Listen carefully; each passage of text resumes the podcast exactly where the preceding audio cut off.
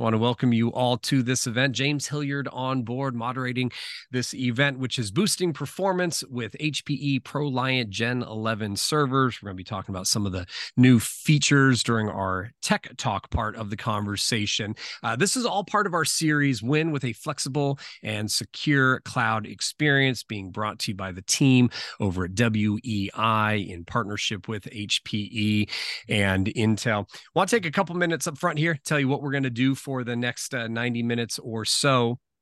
First off, is our tech talk. So, the first 30 minutes or so we'll kick things off. We're going to be hearing from Matt Leal. He is with us from WEI, a pre sales solutions architect over there. Uh, get just a little lay of the land about what WEI is doing to help uh, customers across all industries support them with their modern initiatives. So, we'll be uh, doing that with Matt to kick things off. And then we're going to spend about 20 minutes or so with HPE's Dylan O'Connell. He is the master enterprise architect there.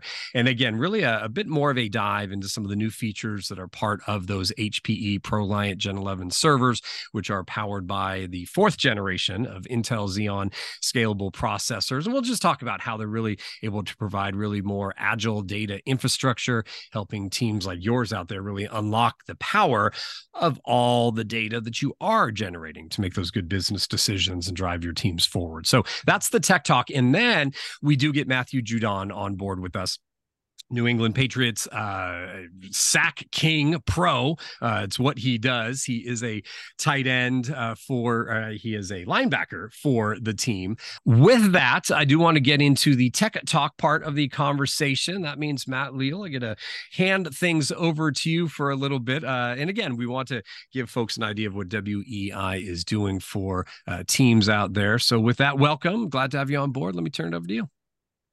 All right, great. Thanks, James. Appreciate it. Great intro. Um, yeah, so like James said, my name is Matthew Leal. Uh, I'm a pre-sale solution architect for WEI. Um, thank you all for joining today's session. Um, I hope you, you know, not only learn a little bit about WEI, what it is we do, um, the solutions that, you know, we help deliver to our customers alongside HPE, um, but also, you know, get to ask some questions to, uh, you know, one of my favorite players, I'll say.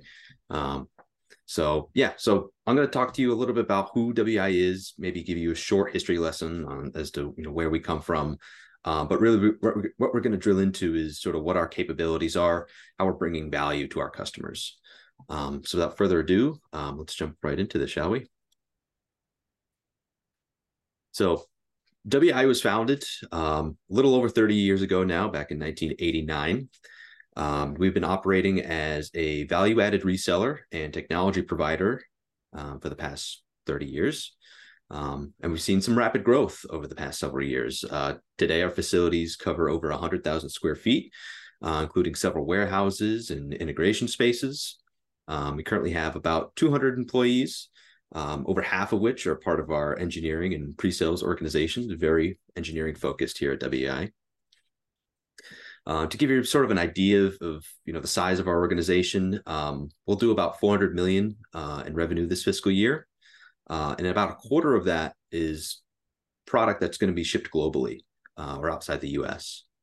Um, so although we are solely based here uh, in the Northeast, here in Salem, New Hampshire, uh, we'd have one branch office. Um, our, our span does reach you know around the globe. Um, we have about 350 customers um, spanning every industry vertical that you can imagine uh, healthcare, financial, energy, manufacturing, retail, um, a number of which can be found uh, on the Forbes 500 list. Um, we've been recognized as a top supplier not only by third-party organizations but you know by our customers themselves. Um, we have a number of nominations and awards uh, to reflect that, and really, what makes that all possible is WEI's dedication and excellence uh, to engineering. Um, in our engineering led approach. Um, as part of this, you know, our engineers are constantly studying for new certifications in a number of areas of technology uh, from a number of different OEMs. Uh, HB being just one of, but probably our most important OEM partner. So let's take a look, you know, look closer into what WEI's core technology solutions are. Um, so we have a number of different practices here at WEI, um, but like most VARs, um, we got our start in the data center in traditional infrastructure. Uh, but since then, uh, we've added several areas of expertise uh, to our portfolio. Um, and two areas that are pretty much constantly busy um, from our engineering side are our networking and cybersecurity practices. Um, you know, this group can do anything from implementing uh, SD-WAN fabrics, uh, deploying wireless access, uh, doing campus and data center networking, identity access management, and they can do a whole lot more than just that. Um, another area that you know sort of up and coming and, and, where we're putting a lot of focus on, especially for this year, um, is our cybersecurity and um, uh, DevOps, or sorry, the um, um, hybrid hybrid cloud and, and uh, uh, public cloud solution space. Sorry.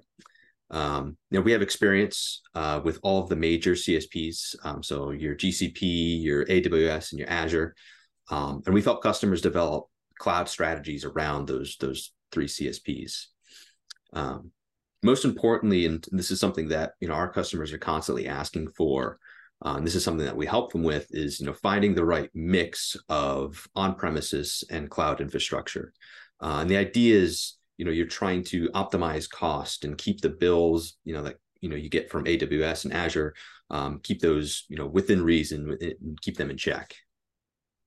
And and one of the major ways, and, and you know, you know the ways we're helping our customers along sort of that cloud transformation journey uh, is modernizing their infrastructure and modernizing their applications um, taking advantage of things like kubernetes and containerization um, which then leads into being able to deploy your infrastructure as code um, and taking advantage of devops tools and automation tools things like uh, ansible and terraform just to name a few uh, and we have another practice here at WEI that's you know specializes uh, in doing just that. Um, so I won't cover all of the practices and all of the areas of expertise we have at WEI. Um, it'd probably be faster to talk about the technologies that we don't cover. Um, but at the end of the day, and, sort of the takeaway from this is that WEI is a holistic solution provider. Um, and if there's anything that we can't do with our own in-house engineering, uh, we have an ecosystem of trusted partners that, that help us fill in the gaps. So let's talk a little bit more about the process and what you can expect from an engagement with WEI. Um, so most of all our projects start with someone from my team in the pre-sales organization. Um, we may do an assessment of your environment to better understand the landscape that we're working with.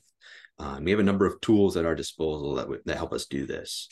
Um, and at the beginning stages, we might also do something uh, like a proof of concept. Um, we have gear here in our demo lab. Uh, as you can see, we have over $500 million of gear available in our lab for doing customer POCs. Um, you know, this way we can sort of test our, our uh, hypothesis ahead of time. Uh, we can proceed uh, with confidence that, you know, the end solution is going to perform the way we expect it to. So once we decide, uh, we, have signed off on a design, uh, we hand it off to our SCs, uh, you know, to do what they do best, right? Uh, and whether that's a simple, you know, burn-in of that equipment or to do a complex multi-vendor integration that's fully customized and all installed, um, basically a turnkey solution um, that, that we're going to hand over at the end of the day.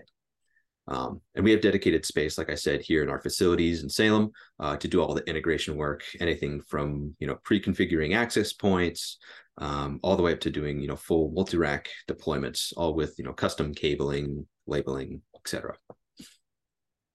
Um, so as a part of those engagements, um, typically we do do some post-installation support. Uh, this is you know, just to ensure that we're doing the proper handoff uh, on your new equipment, uh, making sure that all the day one operations go smoothly, you're satisfied with, you know, the work as it was performed.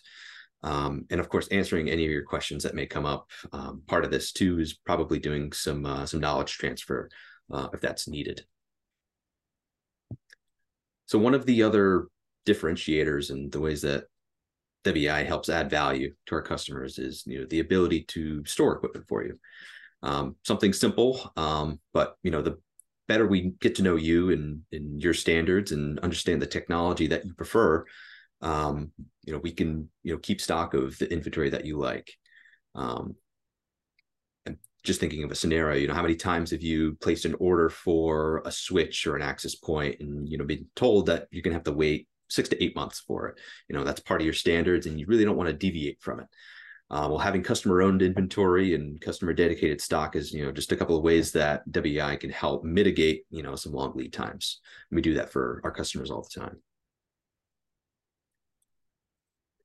So I talked a little bit about our integration capabilities. Um, here at WEI, we have a zero DOA policy. Um, so whenever you have equipment shipped to us here at our facilities, it's always getting unboxed, powered on, uh, and making sure that it works. Um, so whenever you receive a, sh a shipment from WI, it's always going to have WI packing tape. We'll reuse the the the packaging and boxes, um, but you know we're not simply drop shipping uh, equipment to our customers. Um, you know, simple things doing updating firmware um, to whatever the latest revision is or whatever standard you have. Um, you know, the way we see that is, you know, we're taking that burden off of your plate, freeing up your time to, uh, you know, invest in, know, what's most important to you. Um, we also have the ability to do things like uh, full asset full asset management um, with uh, things like end user devices, laptops, mobile devices. Um, we'll you know take that take those devices, enroll them in your um, your MDM of choice, um, and even keep stock of those devices uh, on our shelves, um, making it easier for you to maintain a standard model over a life cycle. So as you do your rollout, um, you don't have to worry about again long lead times, uh, end of life uh, dates, and uh, you know supply chain issues. So, like I mentioned before, about a quarter of all our sales uh, will be shipped globally, um, and we've landed equipment in over 120 different uh, different countries. Um, if you are local uh, to New Hampshire, uh, I do urge you to stop by, do a tour of our headquarters, see the operation at work. Um, you know, we're always doing knowledge transfer sessions and workshops, um, which are complimentary. Um, so, you know, for the past couple of years, those have been entirely virtual. Um, but we have several spaces in, in, our headquarters that we use as classrooms. Uh, and we teach a, a, variety of different topics. Uh, I think some of the upcoming and recent sessions that we've done uh, were around Nutanix, um, PowerShell. Um, I recently, you know, sat in on one of our Veeam classes. Um, and you know those are great and of course uh, complimentary. So you know, reach out if you're if you're interested. Um, and i don't know if i already mentioned this um, but i did want to point out the fact um, that we do have dedicated uh, project management organization. So it's standard practice in all our engagements um, that you have a dedicated project manager assigned and you know they're there to ensure that we meet project deadlines uh, ensure that all the roles and responsibilities are clearly defined uh, throughout the project and there's no ambiguity for who's responsible for what. Um, and ultimately, at, at, you know, at the project's conclusion, that you're satisfied with you know the work that was performed and that all of the uh, objectives were met. So this is sort of my last slide. Um, I just want to briefly mention the partnership that we have with with HPE. Uh, WEI has been a partner for almost 20 years now, um, going back to when HPE originally acquired Compaq. Um, and we've been recognized in the past by HPE as you know one of their top partners. In fact, ranking number two uh, if you look at the number of engineering certifications that we have here in North America. Um, we like to think that WI is you know in our team is sort of an extension of the HPE team that you may already be working with. Um, and in fact, if you look at you know the pre-sales organization here at WEI, uh, many of us have old HPE badges, uh, myself included. So um, we're very familiar with with HPE as a company. Um, so, but in short, um, you know, we're fluent in in HPE solutions. Um, being a partner with HPE has been the best thing for for WEI. We can attribute a lot of our success uh, and the growth that we've seen the past couple of years to that partnership. Um, we believe that you know when you start with you know the right solution, the right technology from HPE, um, you add the services and the uh, engineering expertise that WEI brings to the table. Uh, that leaves that you know just leads to better engagements and, and happier customers uh, you know, with the end product. Um, and ultimately, uh, no, that's what we're all about. Not only WEI but HPE by extension. Um, yeah, so thank you um, for for joining today. Um, again, my name is Matthew Leal. I'm a pre-sales solution architect for, for WEI. Um, if you don't know who your WEI account executive is uh, and you're interested in joining one of our workshops, um, if you're looking for maybe uh, an infrastructure assessment from someone, someone from our pre-sales team, or if you just have questions, uh, feel free to reach out to marketing at WEI.com. Um, and again, thank you for joining today and uh, look forward to uh, the rest of the session. And um, yep, that's all it uh, for me, James. I'll Perfect, hand it back Matt. to you. I, I do appreciate it. And uh, Dylan, as I bring you on here uh, from HPE, I, am I'm, I'm looking back at that uh, image that Matt showed of the warehouse, and upon my view, because I have some knowledge of what those uh, HPE ProLiant Gen 11 servers look like, of course, they're powered by those uh, fourth generation Intel Xeon scalable processors. They could store some of those on site. And then when a customer needs it, just get them right out there. I just thought I'd mention that. There was a little room in the warehouse there. Uh, Dylan, we're glad to have you on board. I wanted to give you, uh, we're going to take about 15 or, or 20 minutes and, and, talk about some of the uh, newer features in uh, the HP ProLiant servers out there and what that's really doing to help folks unlock all the data that we're creating on a regular basis and get into the data so they can make good business decisions. So, with that, glad to have you on board, Dylan. I'll turn it over to you. All right. Thank you, James. And I just want to start off by saying that, yeah, uh, you know, we have to give props where props is due. WEI is one of our best partners. They really are just an extension of our team. You know, they can pick up the phone and be in contact with one of the engineers who designed the firmware on a chip, you know, in a matter of minutes. So it's really cool and great to partner with them. So I just want to say thank you for the partnership. So I wanted to give a quick introduction, high level overview of HPE because maybe you haven't worked with us before and you don't know anything about the company, but I can assure you we don't sell printers or laptops. So let's just dive into what HPE is. And we we call ourselves the edge to cloud as a service company.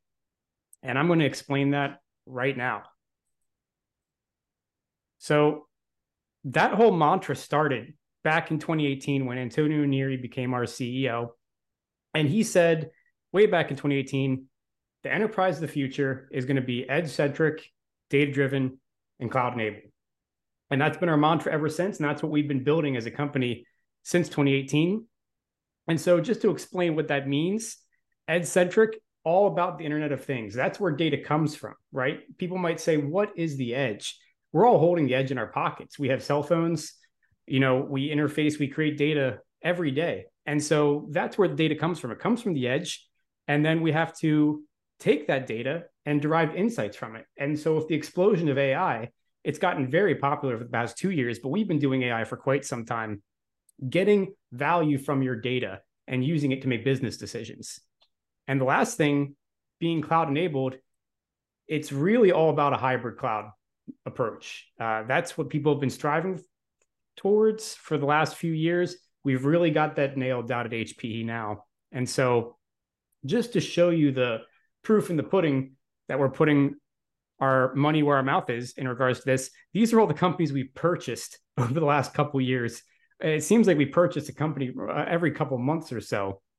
But you can see around the edge, we bought Aruba Networks, Plexxi, Silver Peak, uh, Athonet. You might not be familiar with, that's private 5G. So we can do private 5G for you if you want and that's you know how we're really connecting all of these edge devices with our with our all of these companies. We also are data driven so you'll see a ton of acquisitions here in the ai space. Companies like ampool determined ai pachyderm you know uh, these are all you know pretty large ai software companies that we've acquired and now we have that power. We also have been acquiring a lot of supercomputing companies. So when it comes to supercomputers hpe was ranked number three in the world for the best supercomputers. SGI was number two and Cray was number one. So we just bought our competition and now we have the most powerful computers in the world. So we uh, we can do a lot when it comes to the HPC AI space. And then lastly, we've built out the hybrid cloud. We bought a bunch of great cloud companies. So now we have a, a very solid hybrid cloud story. And so, what we've done with all those acquisitions and with all of our intellectual property is we have built the GreenLake cloud platform. So, you could see here what it is. The GreenLake cloud platform, we have networking, we have servers, we have storage. And on top of that, we can layer data management services. We can do bare metal, virtual machines, containers, and we can layer AI and analytics on top of all of that. And this can be consumed as a service. You could purchase it outright and it's elastic, open, and partner enabled. So we have the hybrid cloud platform ready to roll. It's built for you, and we're very happy to to get into discussions of how we can help you accelerate your business goals with it. And uh, you know, that being said, a lot of it is powered by Intel fourth gen Xeon scalable processors. So to give you a little sneak peek into what's under the covers there, I did mention servers are in that that hardware layer, right? We have networking, server storage. That's what makes any data center tick. Whether you're in AWS or or Azure or or the GreenLake cloud platform, right? So we have a whole bunch, a suite of servers here. We have everything from tiny micro servers to literally the most powerful computers in the world. So the uh, the most powerful computer in the world today, the first exascale system, is an HPE system. So we can go from sitting on your desk to as big as you want. And we have lots of data center solutions here, and they're all available. These ones up here to be powered by the Intel fourth generation processors, which are the latest and greatest. So, how do you know if you're going to be getting the latest and greatest Intel processor on an HPE system? Well, you're going to see Gen 11. That's how you know you're getting the fourth gen Intel processors. And our Gen 11 servers have broken 43 world records. So these systems, they're quite potent in terms of power and efficiency. Uh, you'll see here data efficiency, we won seven records for that. Data management, artificial intelligence. So quite a lot uh, going for you there when it comes to these latest generation. But uh, the question is going to be why would I purchase an HPE server when I could get an Intel fourth generation processor in any server? What's the driving factor here for going with HPE? And the answer comes down to security. So, uh, bar none, there is no more secure server out there than HPE ProLiant Gen 11 server. So, it all started back in Gen 10 when we introduced the Silicon Root of Trust and that was an immutable chip, could not be changed, that could verify all of the firmware down below your operating system and make sure there was no malicious zeros or ones involved. And that was groundbreaking. Um, you know, no one's been able to quite replicate it since because that technology, that silicon root of trust, allowed for something called runtime firmware verification, meaning that this server can check below the OS while it's running without rebooting it to verify if any malicious code's been installed. And no one's been able to replicate that since. And so Gen 10, that came out back in, I want to say, oh, was it 2018 or 2019? So this is that's technology's been around for a while. But uh, like I said, it's still unmatched today. So if you have a server and you're curious if it's been compromised below the operating system, the only way you can know for sure is if it's an HPE one because we check it every 24 hours automatically. Uh, we also introduced our secure supply chain with Gen 10. And then Gen 10 Plus was when we had the third generation Intel Xeon processors. We added TPM, which is trusted platform module. And we also added some cool technology around device attestation and zero trust provisioning. We also added for those three letter government agencies that need to buy things that were made in America, the DL380T and DL360T. So these are they come with a little made in America sticker. They're made in a secure facility by people with background clearances. You can trust that has not been tampered with. So uh, that's what we did of Gen 10 Plus. And then of Gen 11, we stepped it up again. We said, you know, being the best in the industry with our security isn't enough. We have to keep improving because the bad actors out there don't stop. So neither will we. We upgraded our ILO chip to ILO 6, and ILO is the foundation of our security. I'll get into that a little bit more in a second. We also upgraded our supply chain. So now we can offer global supply chain security services. We also now have GreenLake for compute ops management. It's a cloud based server management service where you can verify the secure integrity of your servers from the cloud. And we also uh, implemented our platform certificate and IDEV-ID technologies by default. So, platform certificate, high level, what that is, we basically create a digital fingerprint of the server so we know exactly what's in it from the hardware and software side. We can create a hash. And if anything that server's changed, hardware or software, you would know when you received it. So this ensures not even a bad actor WEI could tamper with your server. Just, you know, in, in the worst case scenario, uh, insider attacks are something that we have to think about. And so that's how we handle that. We can verify from the time it leaves our secure facility to the time it gets on your front door, a bad actor has not touched it. It could be the UPS delivery driver that installs some bad firmware on the server, right? You're, you're protected with HPE from that.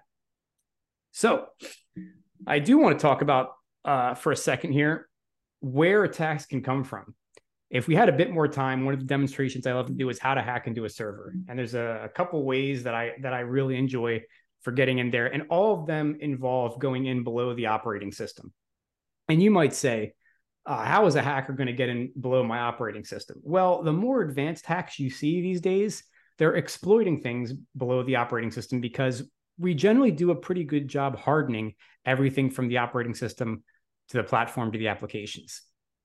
And so ransomware is listed here in the operating system range.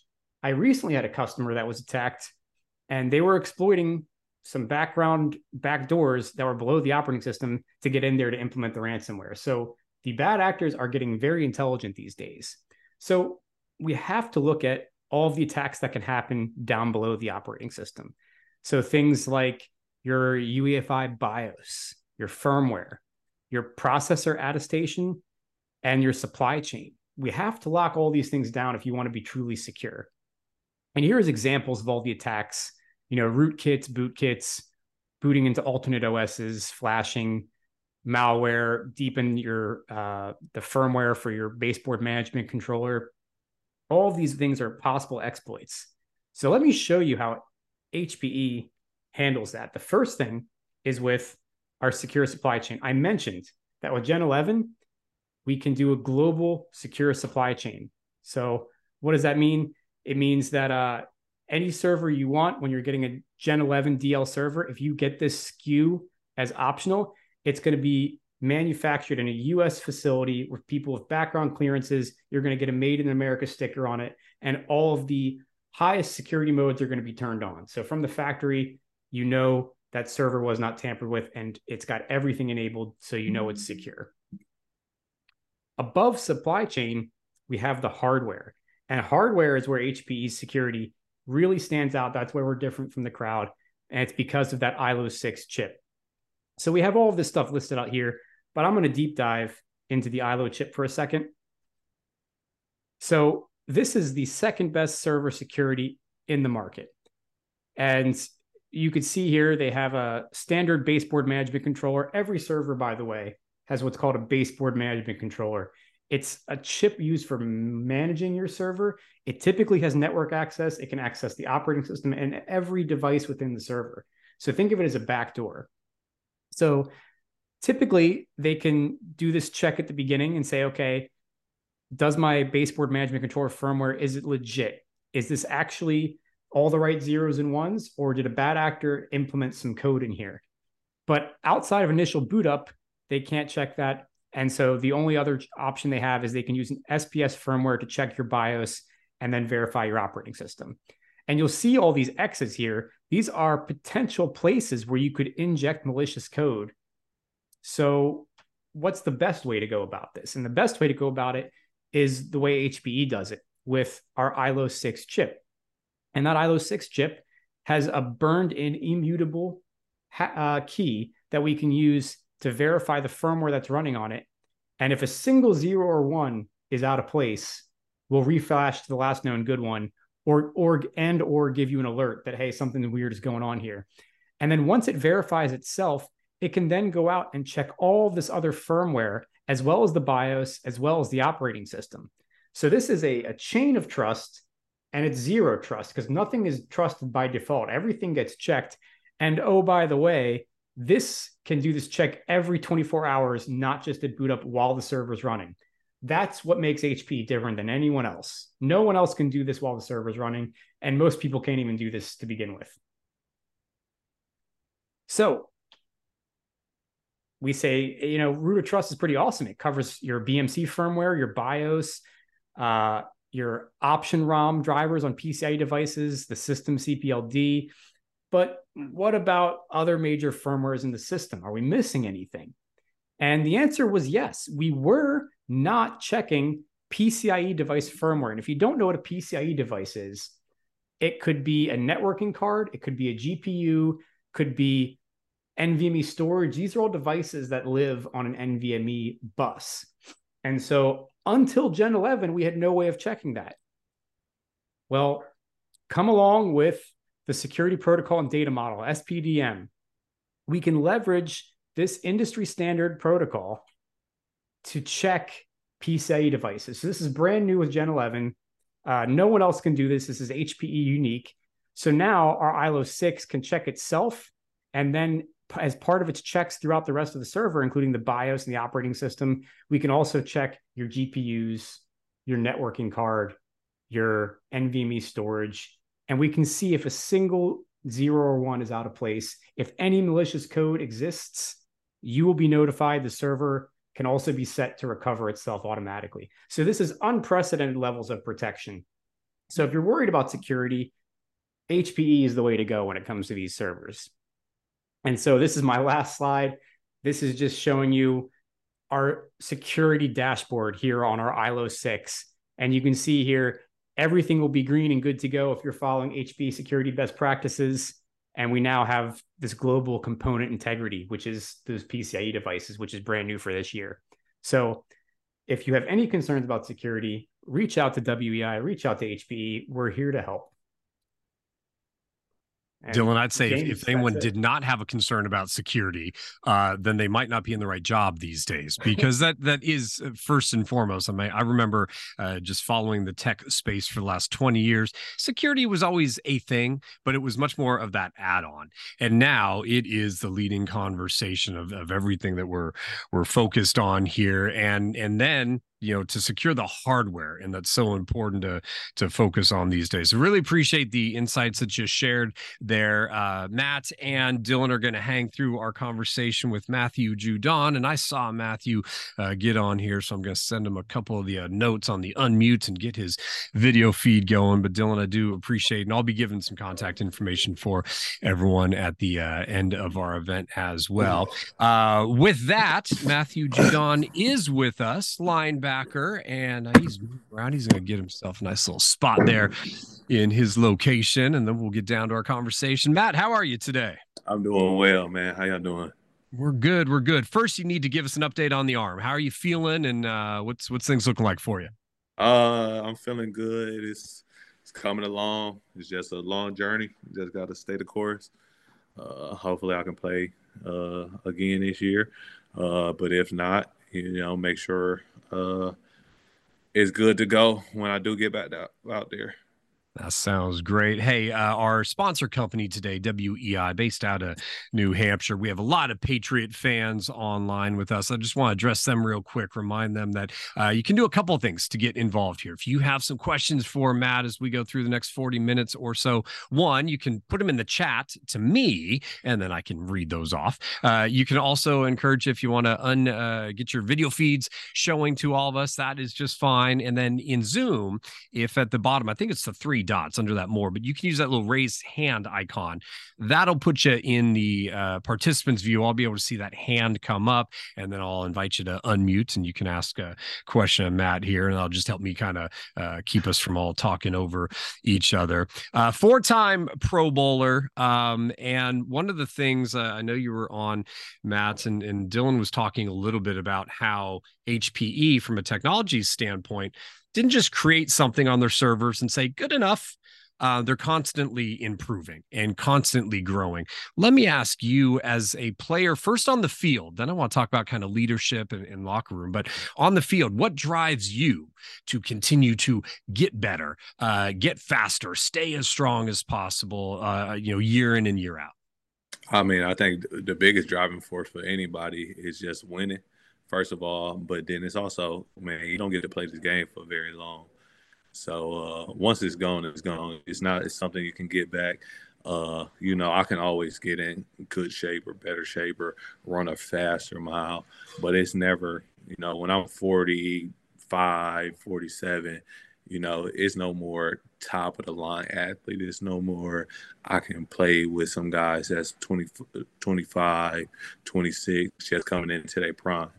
Uh, so if you don't continue to uh, get better, man, you're gonna start decreasing, and uh, speed, physicality, strength gonna go down, and then it's it's gonna be looking like the odd man out. You don't never want to be the odd man out in this game. So uh, during the during the off season, and you know when we and during the season, you want to stay strong, but really that's the time to put the work in in the off season, just get bigger, faster, stronger, and come back more in shape and ready. What you talked about there is reminding me about i think it's cbs has a commercial out there emmitt smith jerry rice right? They're sitting on the couch saying hey we could go back out there and do that and then emmitt's like sleeping on the sideline. Yeah. right right it's not a 40 man year old game it's that 20 and 30 year old man's game. Right yeah yeah i mean you, you be having it you be knowing what to do and i think that's when you get in your prime and you and you your best when you know exactly what to do and you still have the speed, the stamina, the strength to go out and do it. But uh, you know, once you hit that, okay, I know everything to do, but I, I'm not capable of doing it. You you got to start coaching, man. It's time to hang them up and you know you know pass that knowledge and tutelage down to other players. Well, let's talk about how do you do that now, and, and, maybe that's something you're focused a little more on, given the injury. That uh, are you looking to uh, pass on that leadership by things that you're seeing to those younger now linebackers that are having to step up and, and try and fill your very large shoes and very large uh, red arms that we're all very used to seeing out there on the field. What are you doing to really uh, lead in the locker room now? Well, I mean, it's just keys and throughout the games that uh, I would take and I would see and uh, I would use to you know have an advantage. And I think uh, with me, uh, coach allowed me to be on the sideline and pass those things along to our rushers. And you know we got the little surface tablets, and we can uh, go back and watch clips and where they like steal pictures.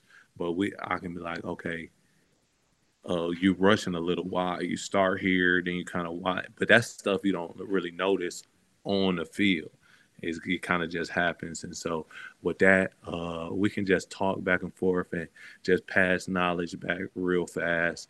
And so it's it's a lot of little things because we have some great uh, edge rushers and we got some great ends, and Y stepped up and we're getting a lot of good. We're getting a lot of good play from Anfernee Jennings right now, and so um, you know we we I can't really complain. But if I could help them, just be do make one more play or, or be a little bit quicker, be a little bit faster, uh, that's what I'm trying to do when you're on the field and you're playing? Are you one of the guys that comes off right away and goes to a surface and wants to immediately see what went on last last couple sequences? Or do you have others linebacker coaches and stuff bring it over to you and say hey this is what i want you to see uh nah i really like after every play i really watch to try to watch the jumbotron for the replay.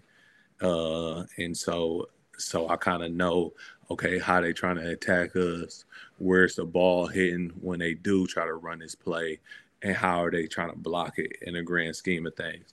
So if I can steal a little bit of, of that from a, a replay, that's what I'll be trying to do.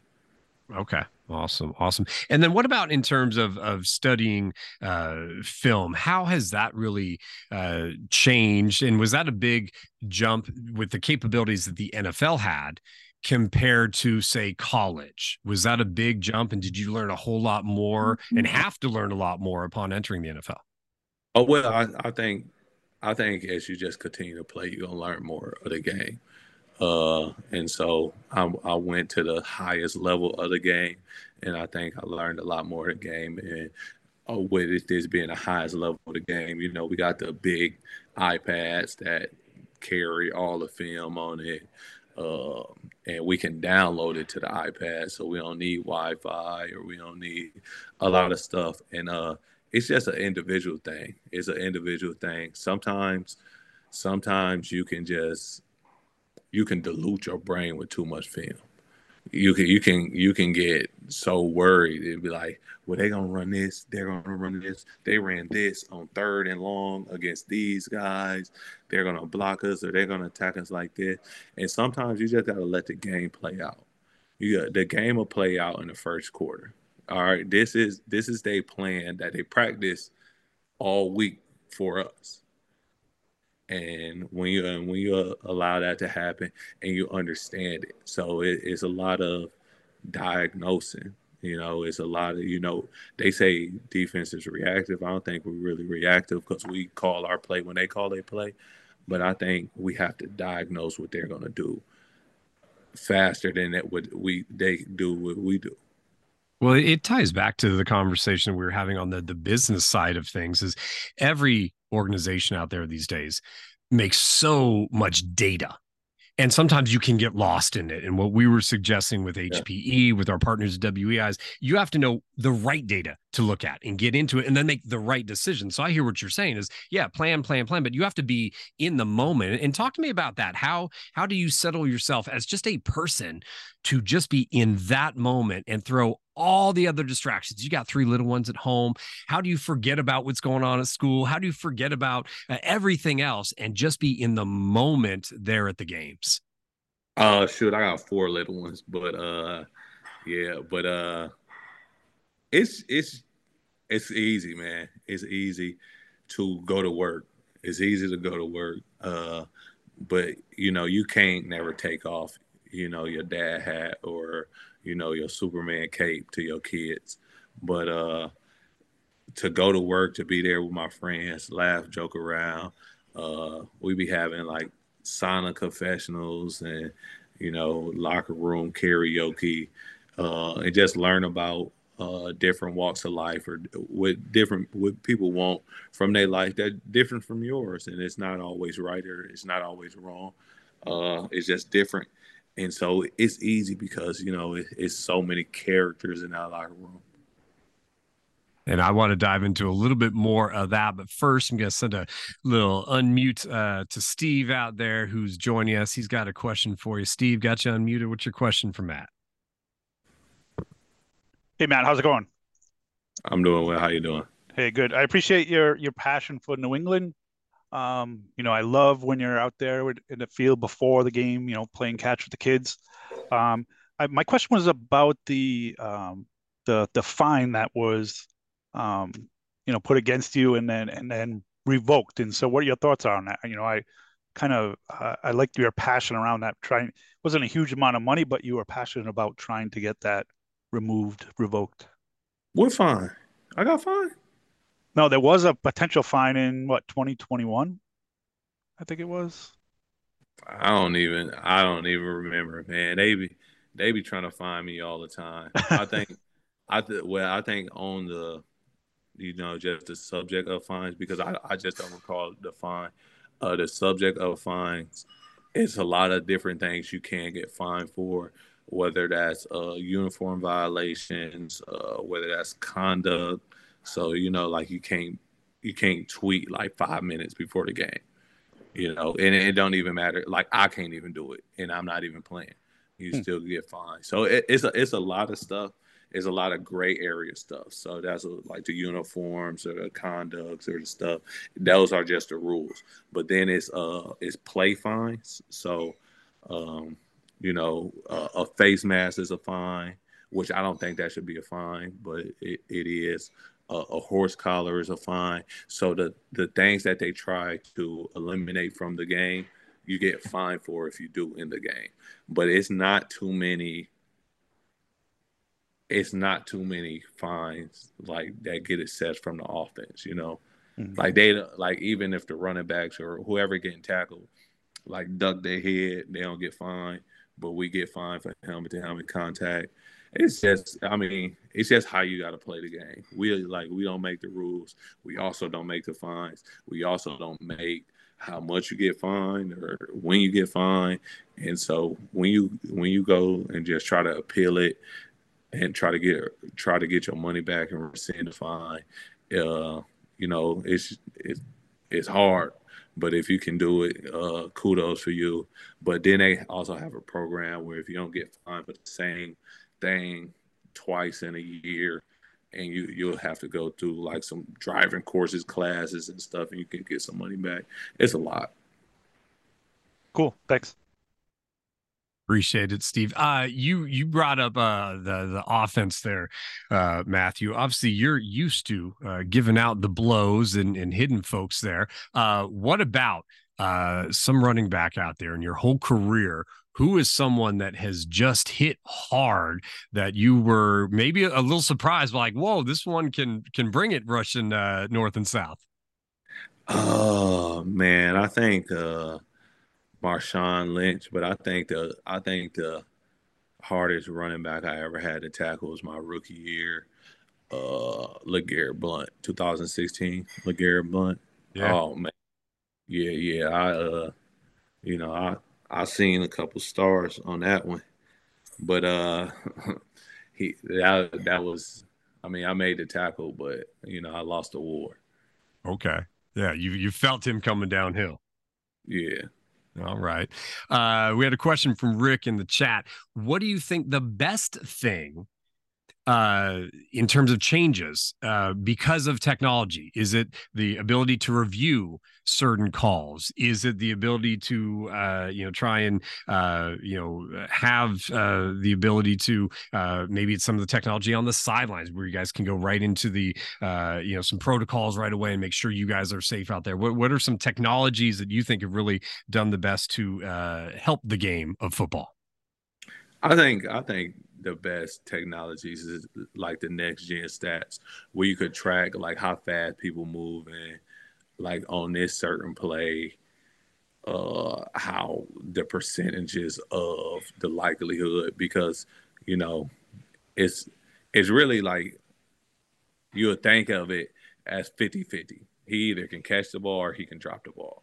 But they got so many analytics in the back of the corner. Tyler, Tyler Lockett, three percent chance he make this catch, and he always making a catch, always. And uh, so I think uh, I think those are like kind of the best. And and when you can kind of just see like the little lines on the field, I think that. But because you know, review always human error we are everybody in the world will see one thing and be like, "Oh, for sure, that's that's a catch," and then they still call on the field stance, incomplete pass, timeout, turnover on downs, and we like, yeah. "Oh, we ain't see that one coming." So I think, uh I think for real, they need to they need to implement a, like a voting rule. They need to have five no, they need to have four other like refs on the review, and then like everybody like be like, okay, is this yes, yes, yes, no, no, no, no, and then the ref that actually watch it on the field, he got the last say put. Say He's so. the tiebreaker. Yeah, he'll be the tiebreaker. Yeah, yeah. All right. Well, you brought up stats. You want to play a little trivia with me? Let's go ahead. All right, we've been uh, talking to so this is a fourth in a series that we've been doing. David Andrews uh, was our first guy on board. Then we had Hunter Henry, and then uh, Matthew Slater. So I'm going to ask you. We'll go on two here. Um, one, who do you think out of yourself? Well, let's do it. Let's do it this way. We'll take 40 yard dash. This was pre-draft 40 yard dash. What do you think David Andrews ran? Pre-draft. Pre-draft.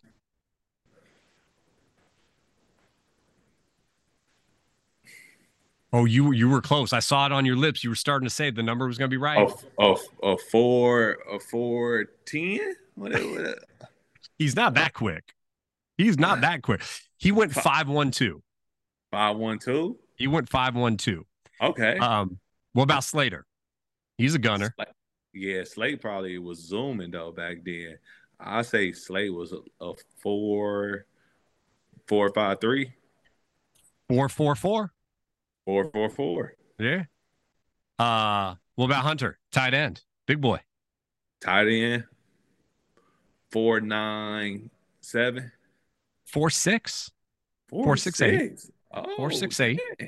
Now now here's the here's the real question. Do you remember yours? Mine was like a four seven eight, bro. Four seven three. Give yourself some credit. Four seven three. Trash. Uh all right, uh, let's go uh, with bench press. Let's go with bench press. Which one of okay. you four did the least amount of reps on the bench press? Slater, Henry, Andrews, or you? Hunter. What do you think he did? He probably did like 13. He did 21. 21? Your boy Slater, you get to get on him. He only did 11.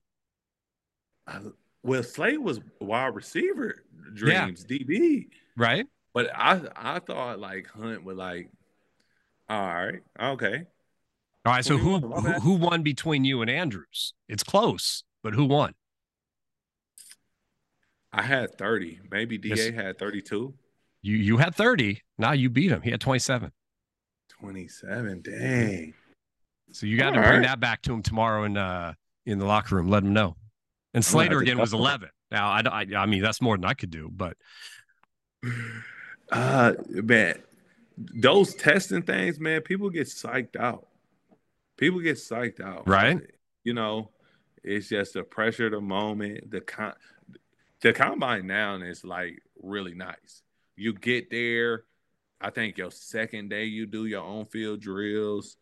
Uh then then you do all the off field stuff after. But it used to be like, bro, you get there and they drill you for three days. You go through all the testing, and then they wake you up at the butt crack of dawn to do all of like the on field stuff. And you're like, oh my God. it's And like boot you camp. just yeah, you just you was just so happy to get up out of there You just be done. at the end. Yeah, you was just so happy to get get out of there. You like like I don't care. Whatever I got, I got. I do better at my uh pro day if I want to if I want to make anything up. Do you guys like on bench press and stuff like that? Do you guys still, when you're clowning around, uh, you said that you had, uh, right? You bring levity there. I mean, and end the line. Look, you guys are playing a game. You should be out there having fun. You, uh, we see you on the sidelines, and you seem to really enjoy and embrace the opportunity you've been given to play uh, and enjoy. Do you guys uh, compete still, trying to bench press, uh, things like that in the locker room? No, no, not that, not that. We uh, when it comes to training, we do a training very smart. Now, Okay. Uh, so you know it because you know you got sh- like shoulders, it, you got injuries that you Injury know, could come in. you're nursing and you don't want to be but we do compete like we got we got like this force plate and we got to jump we be jump we be trying to see who can jump the highest uh we got a hoop we be we be playing pig in there um so uh, so it's it's some it's just some things that we compete in uh that make the time go by but it's also just camaraderie it's our, our brother but we compete in other stuff we you we try to keep like physicality out of it Makes sense. Makes sense. Makes sense. Uh, let me put a controversial question on you from Steve out there. You ready for it? yeah Turf? grass Turf or grass? yeah. Gra- uh, grass 100% uh All day. yeah yeah. I, I think i think the only time turf is better and you can't really do this but only time turf is better is when it's raining. When it's raining uh just being on grass uh, is terrible but turf is is not that bad. But uh snow uh hot weather games like when it's really hot turf is terrible um and then uh turf kind of get hard and uh i mean grass get hard but turf get real hard when it's cold when it's You feel, frozen you, you feel more of those bounces. All right. Well, let me, uh, we're talking about cold here. Um, your boy Slater, uh, Long Beach guy. I'm a California guy. He was like, he's still not used to New, England winters. So make sure, one, for all of us, that he's got a nice jacket this year. If he doesn't have something warm enough, make sure Slater's taken care of. Um, how long did it take you? Uh, you know, uh, what Michigan is uh, uh, up at, uh, uh, you know, where you spent your uh, college years. You're born down in in uh, Baton Rouge, but uh, you're comfortable with the cold. But do you stay in the cold when you retire, or are you going to find another uh, kind of warmer place to hang out? Nah, I'm, I'm gonna find somewhere I get some seasons, but I'm not going cold. I'm not. If I don't have to do, if I don't have to do snow, I probably won't, unless unless I want to, you know, go visit some snow, some some snowboarding or skiing with the kids. But uh, I don't really, I don't really want to shovel. Are you a boarder or a skier? I never done any. Oh, And. I want to, I want to surf too. So I know if you're a Californian, Yeah. let me know if you know surfing is a thing.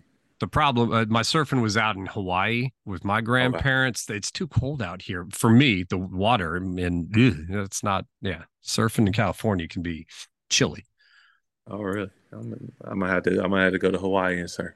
i think that's the place to do it let's talk about uniforms um Uh, the creamsicle was back for uh, Tampa. I just read that uh, I believe that uh, uh, the old Houston Oilers uh, uniform will be brought back up uh, by the Texans to be worn. Do you have a favorite all time throwback uni that you just love? Mm. Ah.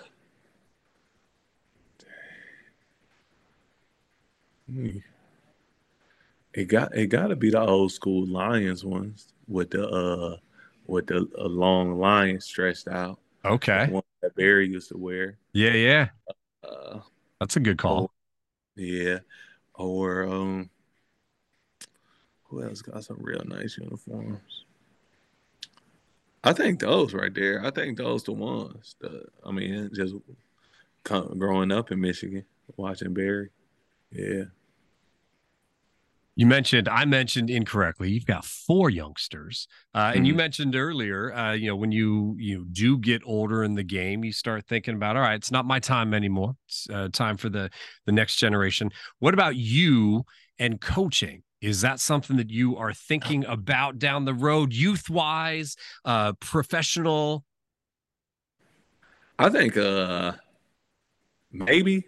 Man, I, I got to see where my life is at at that point. I gotta see where I'm at, what the kids want to do, uh, where I want to be full time, uh, living, and I think, I think at that point you kind of just gotta step back and just look at your life. But maybe high school, I think that's that'd be. I would either do high school or NFL. I wouldn't do college uh, just because uh, of the recruiting and how I feel like how fickle like the commitments is now, just with like NIL. Right. It's it's really like whoever got the most money getting the best athletes, eh, or they go to Bama or Georgia. Right. So, so it's it's it's just it'll be it'll be tough to just go to try to recruit. You always on the road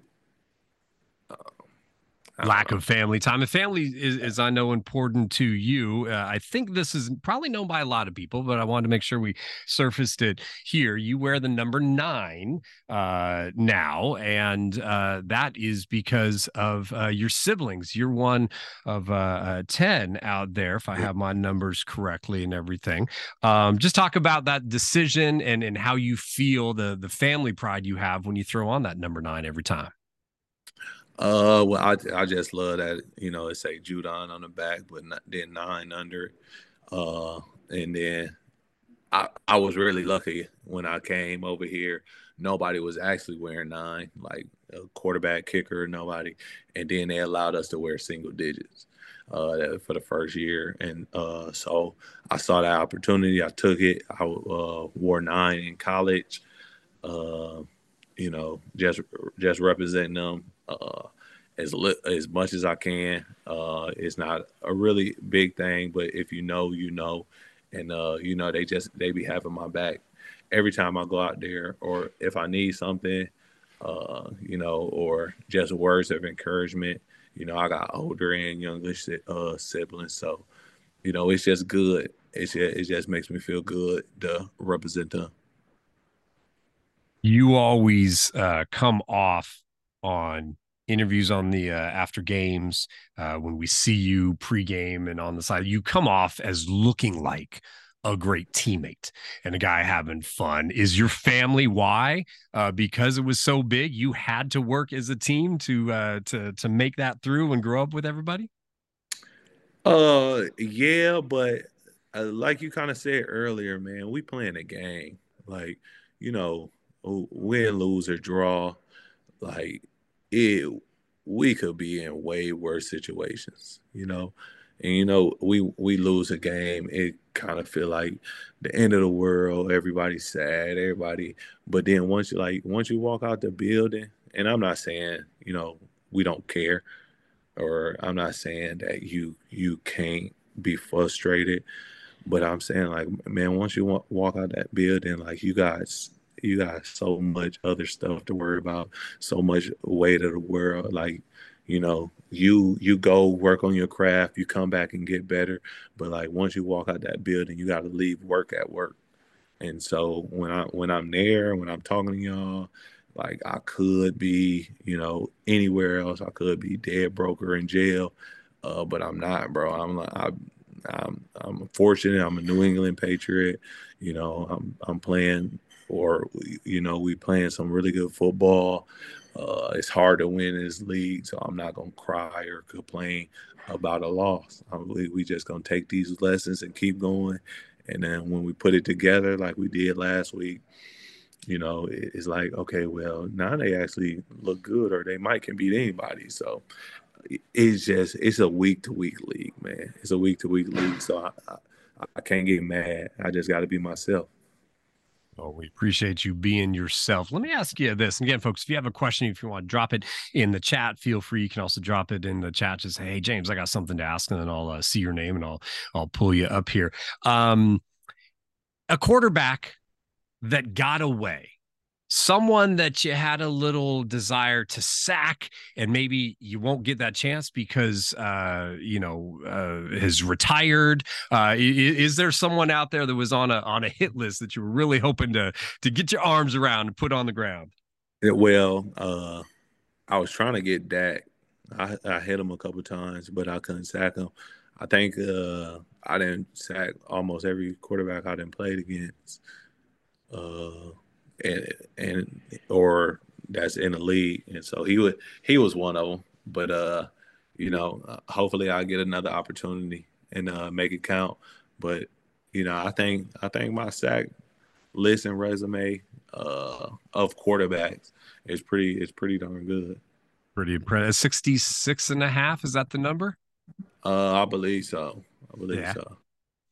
During the season, is that something you and or other guys on the team are focused on? Are you focused on some of those individual numbers, or really does that take a much further back seat and it's about the team, it's about your focus, your unity goal, not those individual accolades or numbers?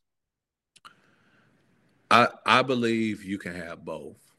And it, it got to be done in moderation and got to be done at appropriate times.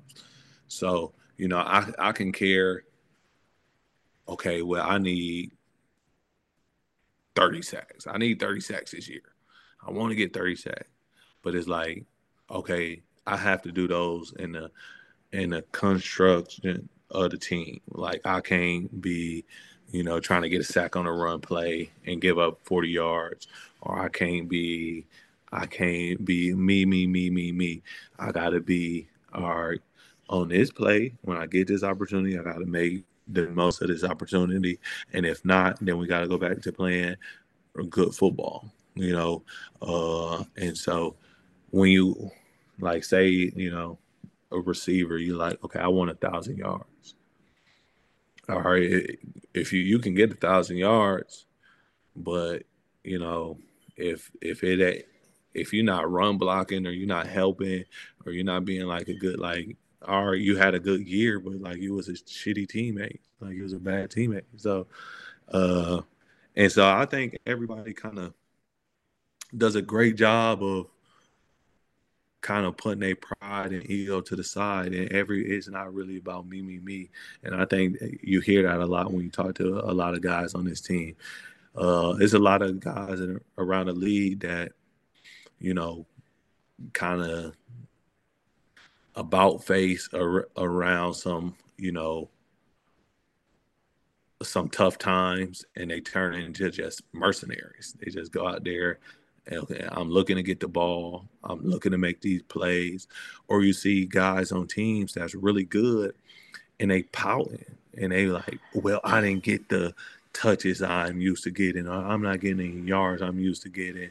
Um, and then you you kind of just look at those players. You're like, bro, like it's not is like it's serious. Is I mean, as serious as you want it to be, but like you, it could be so many worse situations. it's interesting you you talking in that manner here because now I'm hearing a theme from all your teammates that have been on here, from Slater, Anderson. Eh, there there seems to be such a uh, humility with a lot of specifically your teammates now these patriot players? Is that something that uh, you find within the organization there? And is that different from some of the or, uh, other organizations you've been in, uh, in, in the past?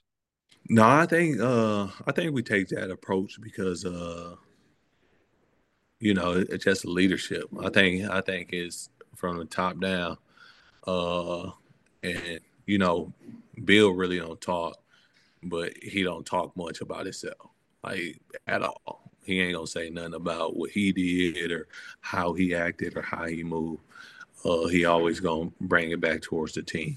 And I think we kind of just we kind of see somebody that has so much success, but just never say me, I, my.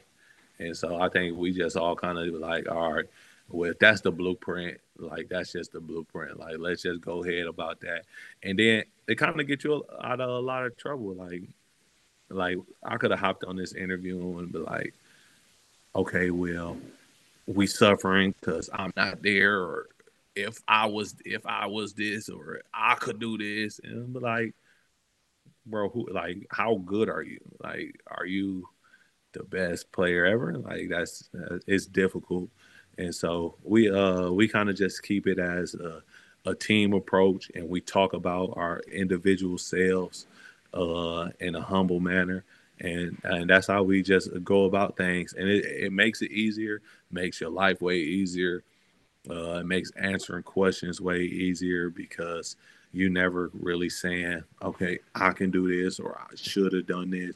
It's like, okay, well, if I have the opportunity, we can get we can get to this. And then when I do have opportunities, the team wants to this is how we're going to use them.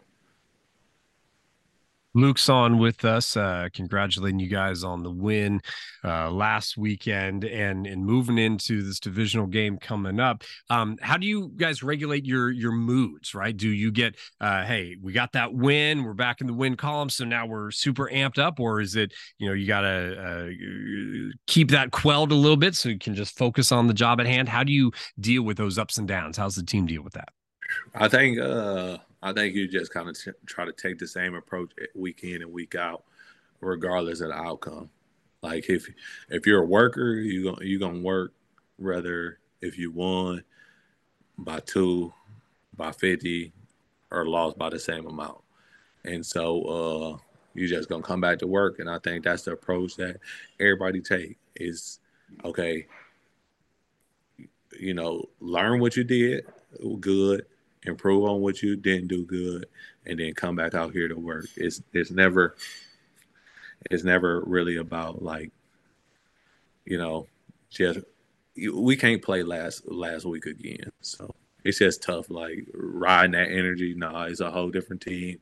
A whole we gonna be in a whole different state. We just got to come out here and be able to play and, and be ready to play. Copy. Uh, I was I didn't get a lot of football watching this weekend due to some soccer tournaments that I was uh, at with my daughter. Uh, but I did catch the uh, the Niners Vikings last night. Uh, Vikings defense had a couple good t- takeaways towards the end. But here's the question: uh, They brought the worm onto the field. Uh, they had some good celebrations. Do you? Uh, talk to us about how you guys plan some of those celebrations. Are you one of those ringleaders? Do you leave that oh, to some of the younger cats out there? How do you how do you go about some of that? Man, sometimes you know people just take off and do what they're gonna do.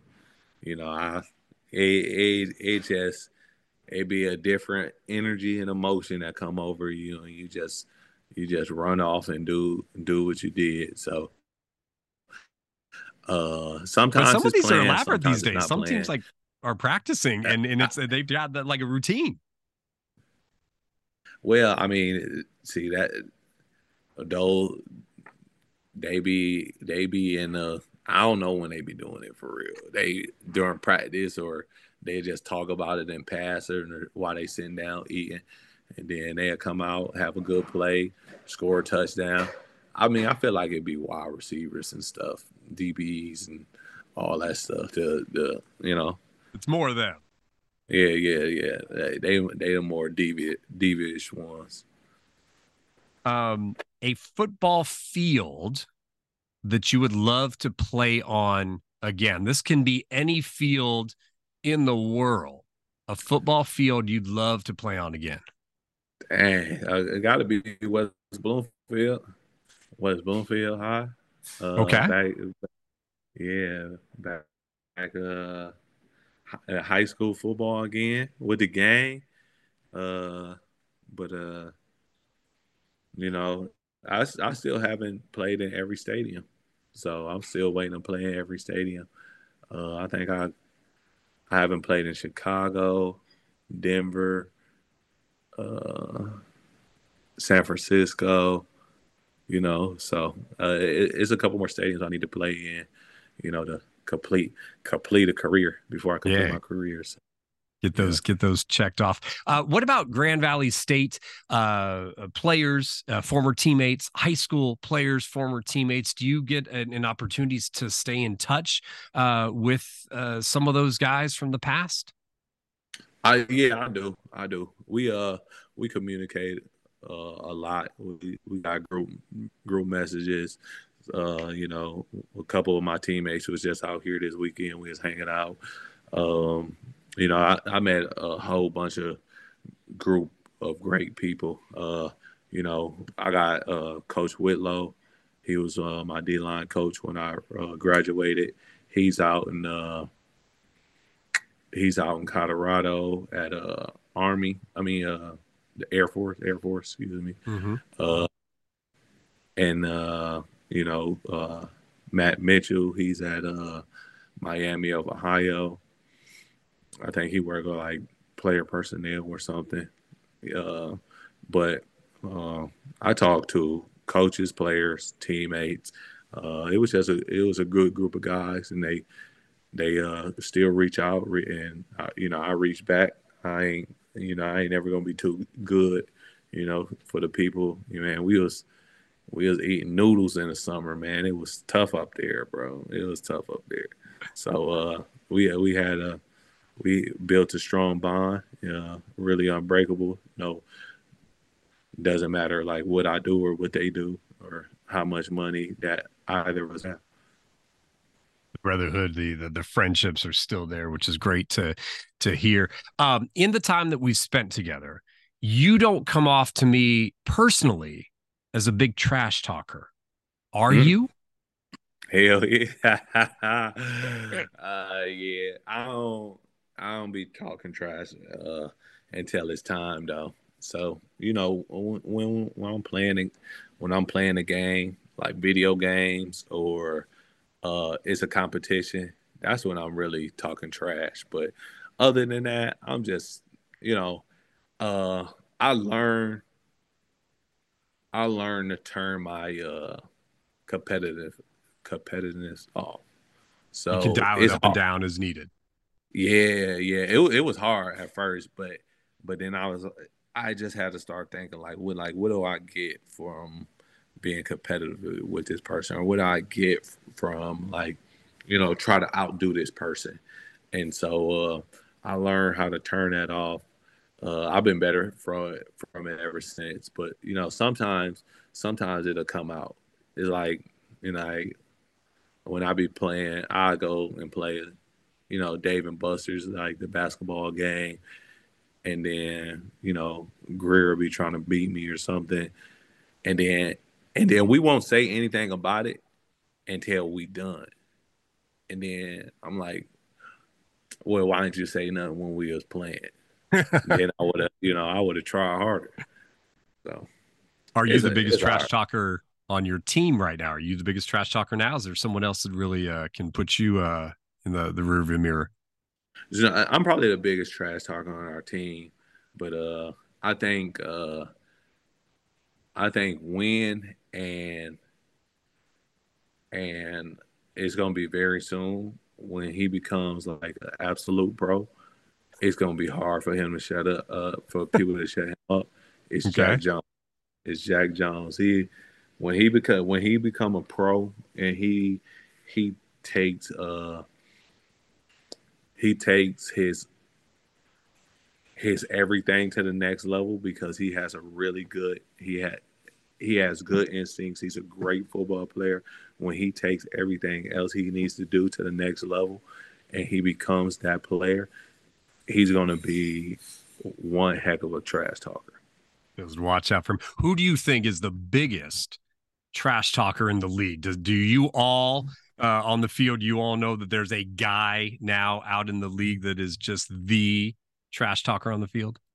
I uh, see. That's all right. I think it's two different types of trash talker, and uh, I think the biggest trash talker got to be Brandon Graham.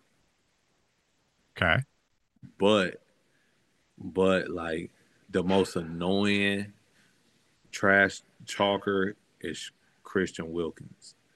But he he just be he be doing he be doing weird stuff. He be like borderline. So like it's a, it's a different like Graham, he he just be talking, hey, like he be talking like, hey, hey, don't come this way, like we own you today, we own you, and then Christian be like, oh, I'm like, bro, why are you doing that? He's doing like, it so you don't come near him because you're like he's weird. Nah, yeah, they no, he'll come, he'll come up to you and do it. I'm like, bro, don't do that in that football game.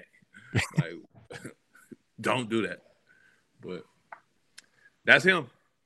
Matt, I appreciate it. Uh, great conversation. You gave us some great uh, smiles and laughs and some insights into the game. Really appreciate it. Hope you enjoyed your time and appreciate you opening up to all of us on behalf of the whole WEI team that put this event on. Uh, really, really appreciate it. We wish you good luck with the uh, the arm and the rehab and the recovery and look forward to seeing you back out there with those big red sleeves getting some more sacks. I got you. Thank you so much. All right, brother. Thank you, sir. Y'all have a go. Uh, I want to bring Dylan and Matthew back on uh, line here just uh, to wrap things up a little bit. And uh, they both had a chance to listen through the whole conversation. Uh, Dylan, I saw you smiling in the background several times. Was there something of uh, most interest to you from what you heard from Matt today? Yeah, man. Matt was pretty funny. I wasn't expecting him to make me laugh so much. But yeah, you know, it was really cool getting to hear him talk and and seeing how he thought about things. It was way different than I thought a lot of his answers were going to be. Yeah, yeah, and and and and a a a low, not not not a big, a boisterous individual, but uh, absolutely, uh, you know, uh, fun and funny, and then I appreciate him him opening up there. Matt, uh, was there something that uh, stuck out uh, to you from the the conversation there? Yeah, I'm glad you. I'm really glad you uh, asked those questions about you know who's who's the biggest trash talker because you know it's it's interesting because you you can see them talking on the field, but you can't always make out what they're saying. So it's yeah. it's cool to to get an insight on what their personality is and what they what might be going on out there that you know you, you don't always hear. Yeah, no, absolutely. Uh, who on the WEI team is the biggest trash? No, we won't do that. That's not fair. We can't. no trash talking. out there. Um, but uh, what what we also uh, what I want to kind of do to wrap things up here is he did talk, uh, Matt did about uh, the teamwork out there, uh, how they do work together, how all the different groups have to work together, uh, different leadership, the the coaches, and all that. And that's the thing that I'll I'll bring us back to here as we wrap up this event, folks. Is that definitely want you to be able to reach out and work with the teams from WEI and from HPE and again, because of uh, I think it was Dylan mentioned it earlier that uh, you know because of the uh, architectural prowess that uh, the WEI team has and the deep number of certifications they have, they can easily get on with HPE folks and bring them in to have those uh, discovery conversations, and obviously deal with things as you're moving through your projects out there. So I want to make sure you do that. WEI.com uh, for more information. Again, if you don't have a WEI representative a, a member the team that you're in constant contact with and you're or you're not sure,